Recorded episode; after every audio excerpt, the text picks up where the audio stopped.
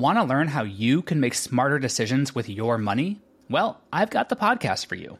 I'm Sean Pyles, and I host NerdWallet's Smart Money Podcast. Our show features our team of nerds, personal finance experts in credit cards, banking, investing, and more. And they'll help you make the most of your money while cutting through the clutter and misinformation in today's world of personal finance. You'll get clarity on strategies to help you build your wealth, invest wisely, shop for financial products, and plan for major life events.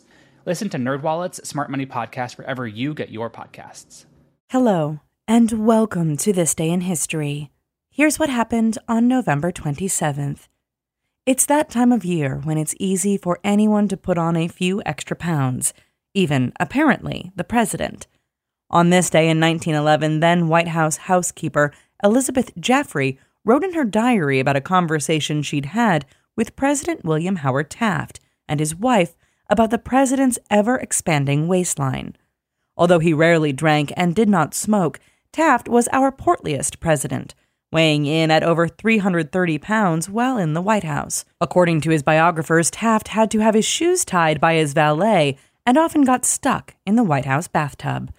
Surprising fact in 1912, Taft lost the White House to Woodrow Wilson in the worst electoral defeat of an incumbent president in U.S. history he won just three electoral votes. Also on this day in history, in 1095, Pope Urban II ordered the First Crusade, and in 1954, alleged spy Alger Hiss was released from prison. That's all for today in history.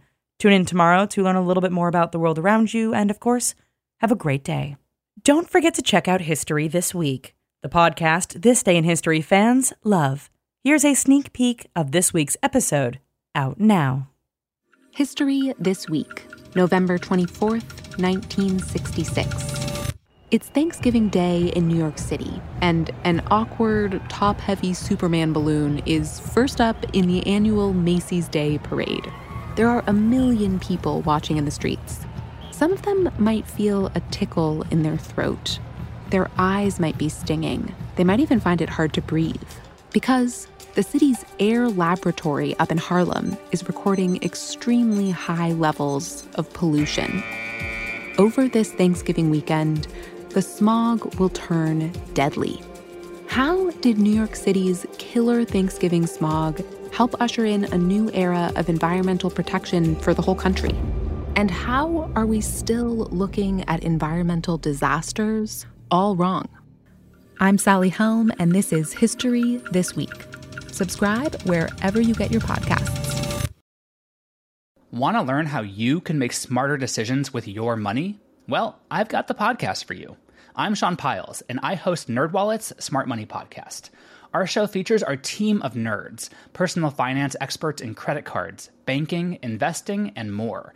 And they'll help you make the most of your money while cutting through the clutter and misinformation in today's world of personal finance.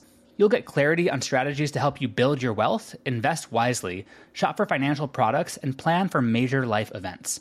Listen to NerdWallet's Smart Money Podcast wherever you get your podcasts.